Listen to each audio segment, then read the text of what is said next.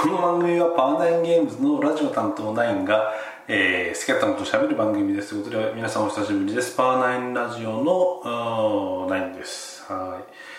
えー、もうゲームマのね2022年秋が終わったところですが 終わったんだよもう。皆さんいかがお過ごしだったでしょうか？普段であればねこのラジオはあのそもそもパワーナインゲームズの販売促進広告宣伝みたいな立ち位置のラジオだったはずなので、えー、ゲームマーケット前にね収録してあのラジオを聴いてるリスナーの皆さんにあの今回どんな新作が出ますよっていうのをお伝えするのが本来の筋なんですが、えー、ゲームマーケット終わりましたということで皆さんお疲れ様でした。いやーもう本当にねもういろんなものがギリギリギリギリな感じでね、えー、今回のゲームマーケットも終わったんですけどもえー、皆さんどうですかねゲームマーケット出店された方どんな感じでしたか？とえー、お客さんとしてねいらっしゃった方々はどんな感じにゲームマーケット今回のゲームマーケットはね感じられましたかみたいなこともね、えー、聞いてもね一人ラジオなんで 回答が返ってくるわけでもなく、えー、皆さんの心の内でね感想を持っていただければなと思うんですけどもいやいやいや終わりましたね。ゲームマーケットも今年のね。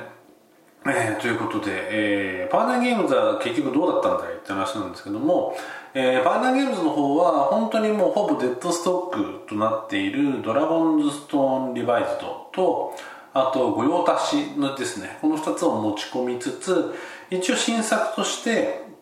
えー、ワールドバケーションというタイトルを作りまして、まあ、本当にね、手作り感あふれるやつですよ。えー、箱は100均のファイルケース。A4 のサイズのもうちょっと大きいやつが入る。プラスチック製でカチッて閉まるやつね。あれに、えー、パッケージタイトルを、あのー、シールプリントしたものを貼って、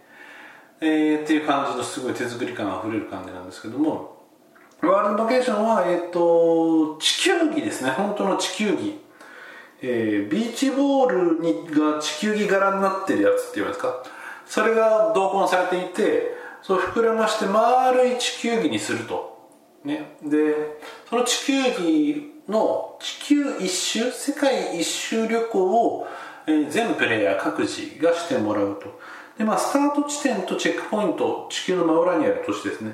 が指定されてるカードを最初配られて各プレイヤーそれに従って自分のスタート地点から、えー、飛行機で、えー、飛んで地球地球上をね飛び回って、えー、7回の飛行7回の移動で、えー、チェックポイント通った後で、えー、元々のスタート地点に戻ってくる世界一周するみたいな感じのゲームになってますでまあそれをですね、えー、合計20部ぐらい20部ちょっと作って持ってってまあ、えー、ありがたいことに、まあ、部数も少ないんでね20部ちょっとは無事売り切れて、まあ、20部売ってさ残りはそのお家で自分で遊ぶようにとかなんか引っ張り出すようにしようかなと思ってたらまあギリギリのところでねあのくださいって方が何人かいらっしゃったんでもうえいもういいももう売るわっつってね そのお家用のもう現地で売っちゃって、えー、うち用の新たにまた作ったりしてますけどそんな感じでありましたと。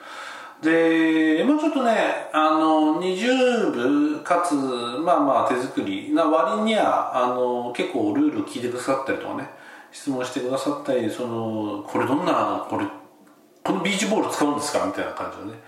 リアクションで興味を引いてくださる方はそこそこいたかな、というような印象でしたね。うん。まあ確かにその地球儀ビーチボールに、その今言った世界一周旅行というのはここからここに飛ぶよって移動を決めるのも実はそのなんですかすごろくでいうマスみたいなのが存在しなくて、えー、地球儀に、えー、メジャーですね距離を測る紐みたいので距離を測って飛びたい都市に自由に飛べるんですよ。でまあ飛行する距離によって得点が違ったりするんですけどでこの都市に飛ぶって決めたら元枝都市から飛ぶ先にあのマスキングテープ細いやつがあってそれをピーって貼って自分の航路を示すっていうすごく独特な感じになったんですよね。でゲームのそのインタラクションっていうかそのやり取りとしては誰かがもう着地した都市には基本的にもう入れない。し誰かがそってピーって引いた航路を自分がまたいじゃうクロスしちゃうと減点になるみたいなところ。があったりとかあとその目的地あののと別に観光都市カードみたいなのがあってそれ25万あるんですけど手元とか場にあるんですけどその特に場にある札に関してもやっぱり早いもん勝ちで早く取った人が買ってもらえちゃうんで、まあ、そこら辺のやり取りはあるかなぐらいの感じですかね。まあでもどっちかというとまあ多少牧歌的にって言うと変ですけど世界一周旅行えこんなとこにこんな都市あるの？とかね。実際その自分がテストプレイでも出てたんですけど地球のその大陸の配置デザインが悪い 悪いってって感じですけどまあひもうはっきりと太平洋が大きすぎてですね太平洋をどうこう一周の時に横断するか みたいのがすんごいゲーム的にこうそこがキュッて場所の選択肢がめちゃくちゃ狭くなるんですよね。ハワイのホノルルに誰が行くかみたいな。早く行かないとホノルル取られちゃう。もうホノルル取られちゃったからどう回ろうかみたいな。ことを考えなきゃいけない感じのゲーム性が地球のマップから要求されてくるっていうね。その独特な感じになっていて、まあ、そこら辺もちょっと面白いポイントかなと思いましたね。で実際持ってってそのサークルメンバーにルールインストしてこんななんだよとか話をしてったらこれもしかしたらあのチークゲームとしていいんじゃないですかみたいな。僕全然考えてなかったこと指摘されたりとかして、まあ、確かに世界都市僕もねこの回ゲームを作って初めて知った都市みたいなのがいっぱいあって。それを考えるとこのゲームもうちょっとね分かりやすくしてあげてその地球のいろんなねあの全然知らないカザフスタンの首都とかさあのいあのアフリカ大陸のこの国の首都名とか。全然馴染みないと思うんですけどこのゲームを通してそれが覚えれたらチークとしていいんじゃないですかみたいなこと言われてまあそうかもしんねえねっていうのは思いましたね。だからちょっと今回この手作りバージョン、まあ、手作りバージョンであともう10部ぐらい作れるかもしれないですけど、まあ、それはそれでまあやるとしてなんかねそのチークになるようなレベルのもうちょっとカードの枚数とか分かりやすさとかをほうほうもうちょっとカバーしたものにした版でもう一回出してもいいのかなみたいなちょっと思ったりしてましたねワールドバケーション。いやいやそんなのでねあのご購入いただいた皆さんもありがとうございます。あの自分でもその、まあ、ゲームとしてあのやり取りはあのちゃんと感じられるようなでも地球儀は使っていて地球儀使う意味はあるぐらいのところに落とし込めたかなと思ってるんですけどもうねチャレンジを始めてこのもともと地球儀を買っちゃったんですよ。このビーチボール地球儀を買っちゃってこれでどうゲームできるかなみたいなところから実は始まったりしてるんですけど最終的に理解できたこの地球儀1個でやるゲームの最大の弱点はえっと、ターンプレイヤーが地球儀を持って考えてる間他のプレイヤーはいわゆるそのメインボードであるところの地球儀が一人のプレイヤーに占領されちゃうんでマジ参考になるものがないっていうねその手持ちぶたさ感が結構ねすごくなっちゃいがちっていうのが、まあ、弱点としてよく分かってまして。一応それを緩和するために A2 サイズのあの平面のあの世界地図とかも同梱して見てるんですけどまあやっぱ弱点は弱点なんでまあプレイしていただく時にはもう結構ねあのまあルールであの航路決めるまでの手番を何分以内にやるとかやりたくなかったんで入れてないし砂時計とかも入れてないんですけど、まあ、ざっくり何分以内に航路を決めようみたいなこととかいうのをあの制限していただいてもいいのかもしれないなと思いました。うん。ちょっとね冗長になってそのプレイヤーが悩む時間が伸びれば伸びるほどその自分の手番じゃないプレイヤーの手持ち無沙汰感というのがどんどん増えてしまうので、まあ、そこら辺はちょっとちょっとまあまあまあどうしようもないところなんですけどね。まあうまい回避をさらにあればよかったんですがっていうふうにはもちろん思ってるがまあ地球儀を使ってね地球儀にマステを張ってっていうそのなんかあまりにも変な感じ 独特な感じは非常に面白い特徴として出せたのかなと思っているので、まあ、ちょっとあのもしね誰か身近な方がお持ちであるとかいう方があったら一回遊んでみていただければなというふうに思ったりしています。あとビーチボール膨らますのがきついんだわ。そのね マニュアルにも一生懸命書いたんですけどねビーチボール膨らますのが結構しんどくて。それがあのゲーム開始前の最大の障害ですね。いやほほほじゃねえわって思ってる方いるかもしれないですけど本当にね大変で。いやあのプレイしていただいた方皆さんありがとうございます。というこの気持ちでねいっぱいでございます。でですよあのー、ナインさんあなたなんか約束を忘れてませんかって思った方もいるかもしれないんですけどこのパワーナインラジオ上でですね今年パワーナインゲームズはこのゲームマーケット秋までに9作名前が9なんでね9作作りますっていうあの目標を掲げてたわけです、はい、ででその結果どうだったの？って話にしたいんですけど結果はですね、えー、春に2作。でこの秋に1作。で合計3作出せましたということでね。3作。9分の3しか達成できなかったってことですね。はい。もうすいませんでしたって話で。あのまあこの達成できなかったら罰ゲームじゃないけどあのこれこうしますよって言ってたのはあの名前ハンドルネーム僕の名前が9っていうね9っていう、ね、意味の9なんで作れた数の名前にするってことで僕でここから向こう1年はあの9っていう名前でお呼びいただいても全然いいんですけど3とお呼びください。はい。サンさんってもしくはサンってお呼びいただければあの返事しますので、はい、というわけで向こう1年ねパワーナインゲームズの 3AKA9 ですみたいなことにね。いやややこしいわ。感じでやっていこうかと思いますんで、えー、3, 3です。よろしくお願いします。はい。まあいやあのね本当にねせめて4にしたかったんだけどね。いや今回も結局その出している3作今年出している3作というのがアニマルビンゴ最初に川があった。そしてワールドバケーション。この3作なんですけどえっと、自分が手持ちでずっと抱え込んでた試作、えー、ずっとぐにょぐにょ考えてギリのところで止めてたタイトルが1個も入ってねえんだわ。あの今年入ってから新たに作ったタイトル 3, 3つがこれなんだわ。でそういう意味では本当にその作りかけて止めてるやつあのドラゴンズストーンオートチェスとかさあとジャングルとかさあそこら辺をさそのまとめてゲームとして成立させたらもうもう少し数稼げたと思うんですよ。その目でもいいっていうことでねこの今回9作品っていう目標をやってたんで、まあ、目だったら出せたかもしんないんだよそのそこら辺は。まあなんだけどねまあちょっとねやっぱちょもうちょっと調整したらもっとよくなんじゃねえのっていうのがすごく強く自分の中で残ってしまうと出せないままになってしまいそこら辺は非常にねあの申し訳なかったのかなというのとあとまあ自分のねその、まあ、これはここからもほとんど言い訳ですけど、まあ、メンタルというかねなんていうんですかねやる気が全く出ないバイタリティがないみたいな感じに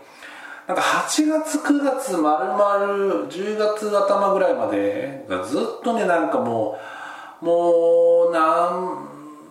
なんかあれやんなきゃいけないと思ってんだけどなみたいなので手が全く動かせないみたいな感じなよくわからない謎のなぎみたいな状態になっちゃってまあここら辺に出すのも完全に言い訳ですね。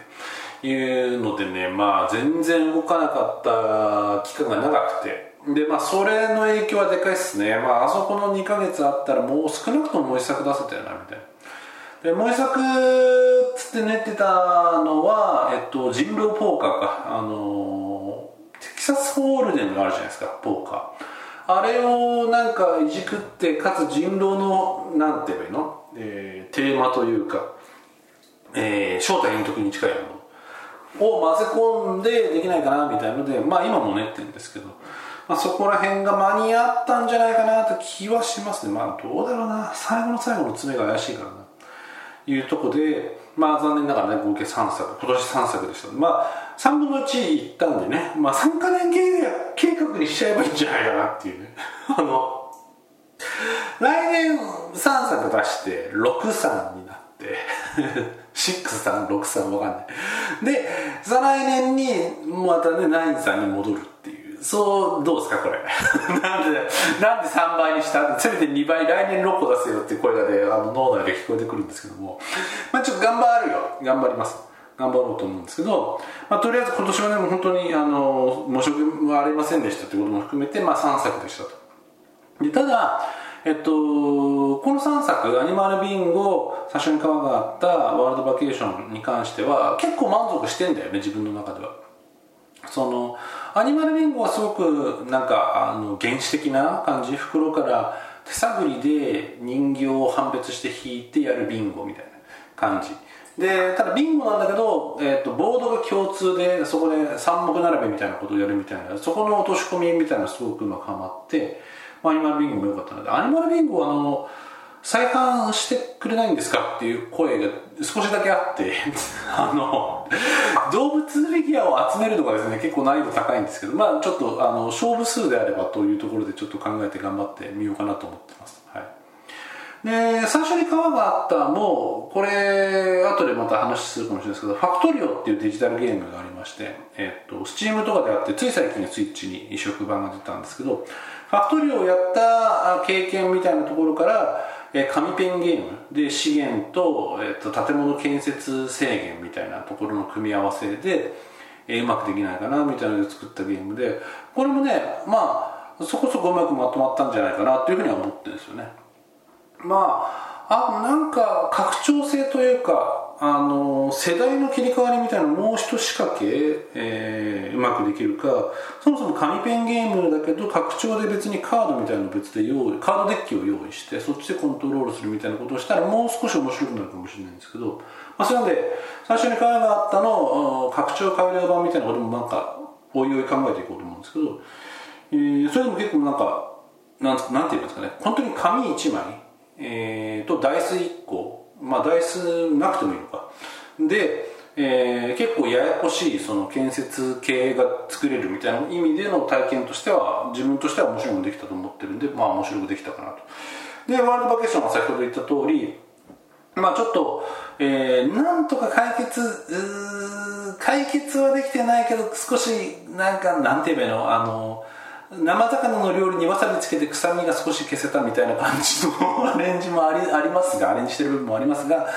えー、地球儀、えー、丸々の地球儀を使ってあの納得感のあるゲームを作るみたいな課題の解決という意味ではワールドバケーションも非常にですね、えー、よくできたと思ってまして、えー、なのでこの3作は結構あの自分の中でかなり納得感高くできてるんですよね。うん。でまああのねあのすごい好意的にねこの僕が達成できなかったってことを言ってくださる方もいてそのいわゆる9作って目標掲げたから3分の1のだとはいえ3作年間3作作るってまあ結構偉いじゃんみたいな話をしてくださる方もいてまあそういう意味では納得がいくラインの3作をゼロから作れたみたいな意味ではいい年だったんですけどまあ9作が目標だったんでまあまあまあまあ、まあ、頑張りましょうねってね全然ねよくできましたじゃなくてねもっと頑張りましょうのハンコになっちゃう感じ。な年でしたって感じですな。うん。いやゲームマーケット自体はね皆さんどうでしたかっていうところで本当に僕んとこはまあなんですかねちょろちょろワールドバケーション売りつつドラゴンズストーンがねちょいちょい売れたんですよね。あのドラゴンズストーンその広告も特にできてなかったし、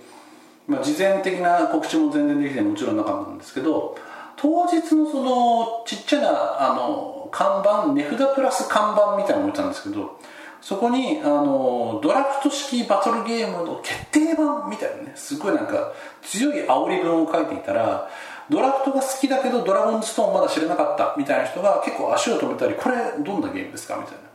あのあまりに強い煽りにね 煽られて聞いちゃうみたいな感じの、えー、食いつき方をしてくれるお客さんが少しいらっしゃいましてなんかそういうところのその宣伝、まあ、自信のあるタイトルっていうわけでその自信のなんだろうな出し方みたいなことをもう結構大事なのかなみたいなことを思ったりしました。で、まあ、ドラゴンズストーンはね本当にあのいまだに自分も自分の中のベストゲームのうちの一つですけどやってくださった人の中で僕とその波長属性があった方は本当に気に入ってくださるようなタイトルになってましてで僕としては一回あれで「ドラゴンストーン」でああいうタイプのゲーム作るの燃え尽きてる部分が なくはなくて。でその後羊と泥棒とかさドワーフのネックレス工房とか比較的そのカジュアルっぽい見た目だったりプレイ感がライトなものだったりに移っちゃってるんですけどやっぱりその今回、えー、ゲームマーケットのチラシの方に「ドラゴンズストーンオートチェスを間に合ったら出します」って書いておいたのをちゃんとですね読んでブースに来てくださる方がやっぱり何名もいらっしゃったんですよね。でこれ出てないんですか？あの間に合わなくて落ちてるんです。ああっていうやり取りが何回かありました。本当に心苦しいと思うんですけど。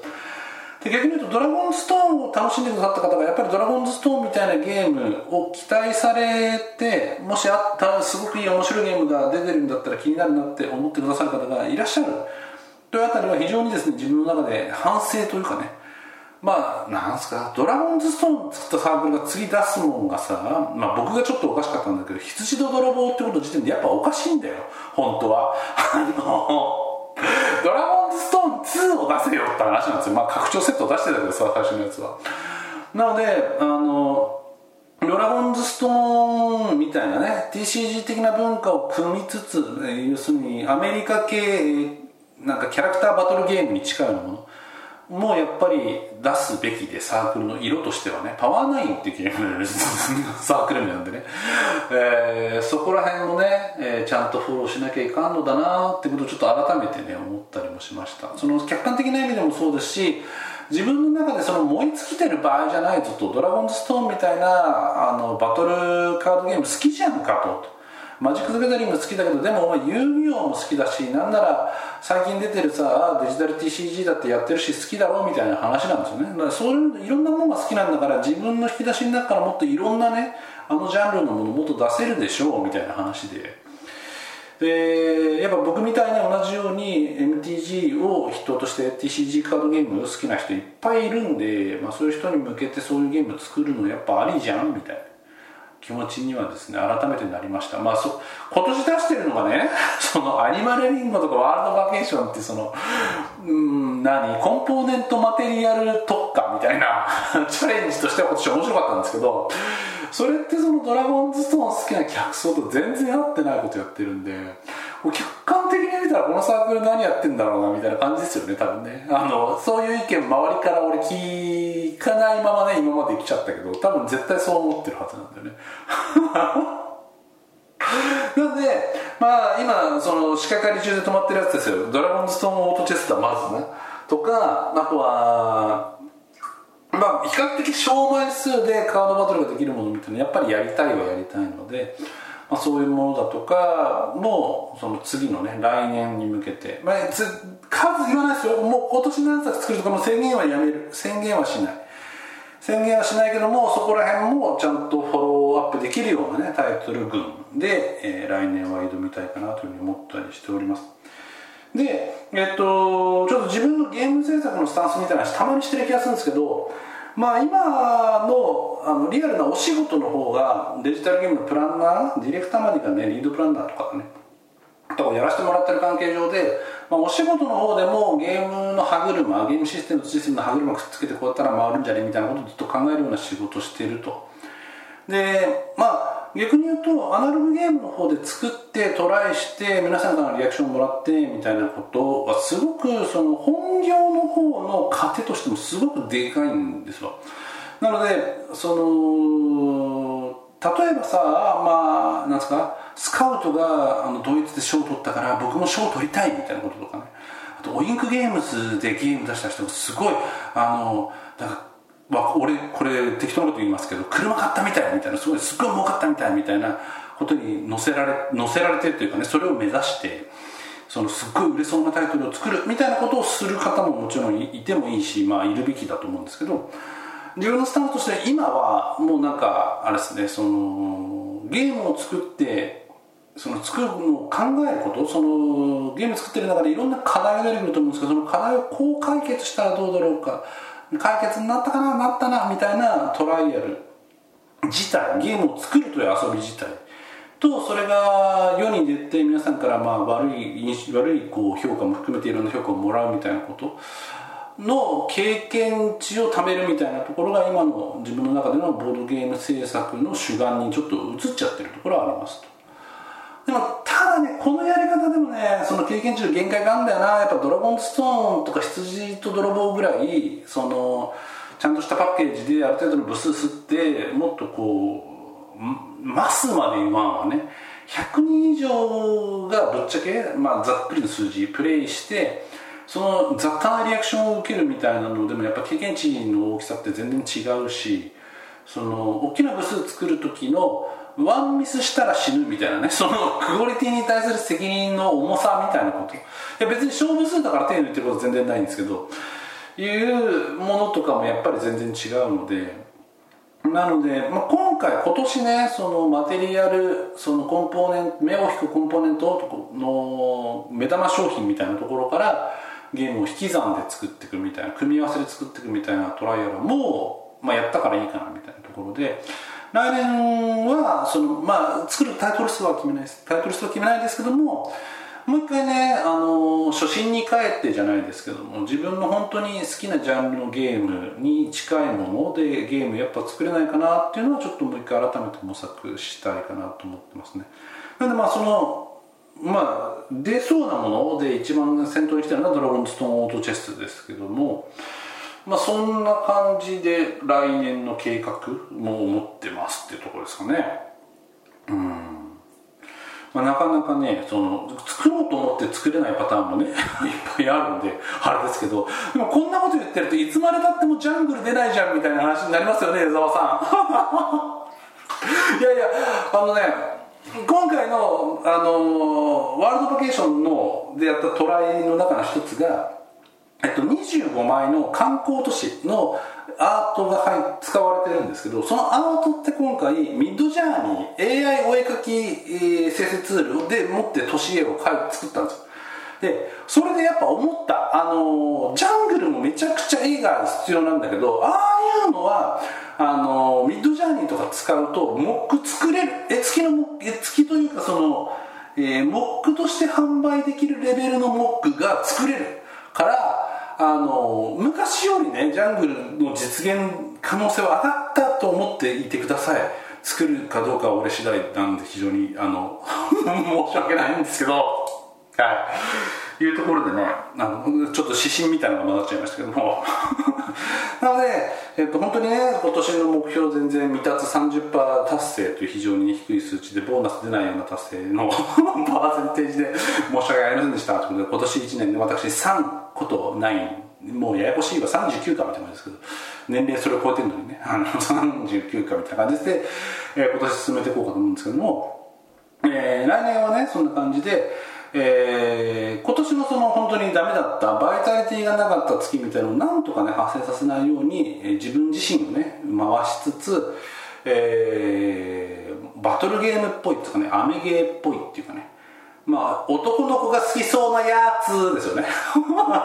いうジャンルにもう一回改めて立ち返ってやっていこうかなというのが反省と目標ということで、えー、やっていこうかなと思いますんでね。えー、ぜひね見限らずにねぜひお願いします。この本当に達成率3割っていうこのねしょぼしょぼ赤点赤点すれすれ30点って赤点赤点じゃないギリ OK でも100点満点で30%だけどこれ30%っていうと33点セーフセーフギリセーフ。みたいな。こんなね落第寸前の男ですけども見限らずにねあのリスナーの方は聞いていただければなと思います。あの約1名さパワーナインラジオ聞いてますいつも聞いてます。あのサインしてくださいって言ってくださった方が来たんですよ。マジかっていうのでとりあえずサインはしたんですけどもあのー、マジか。っていう。改めて。だからラジオのね更新もそうだよ。バイタリティの問題でだからバイタリティをね維持するっていうのがどっちかっていうと第一目標かな。ちゃんと更新性あの向上的にラジオと制作について向かい合うみたいなこと。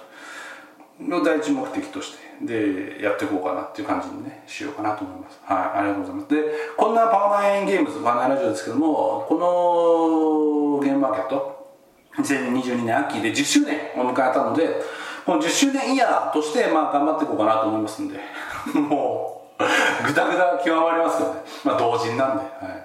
い、よろしくお願いします。まあいいゲームね作ってね皆さんがあわーってまた盛り上がれるようなゲームがね作れたらいいなと本当に思ってるんで。まあまあ思ってるっていうかね自分自身の願いですよね。作れたら嬉しいんですよ僕が。いう感じでね進めていこうかと思いますんでよろしくお願いします。はい。ではですね、えー、今回のお相手はパーナインゲームズの3こと9でした。これ続けてくの1年。でまたね、あんま近いうちにラジオまた撮りたいかなと思ってます。あの今期のアニメがすごくいいみたいなすげえどうでもいい話があってストレスしたくてたまらないんで。そういう話を、ね、次回させていただければなと思います。は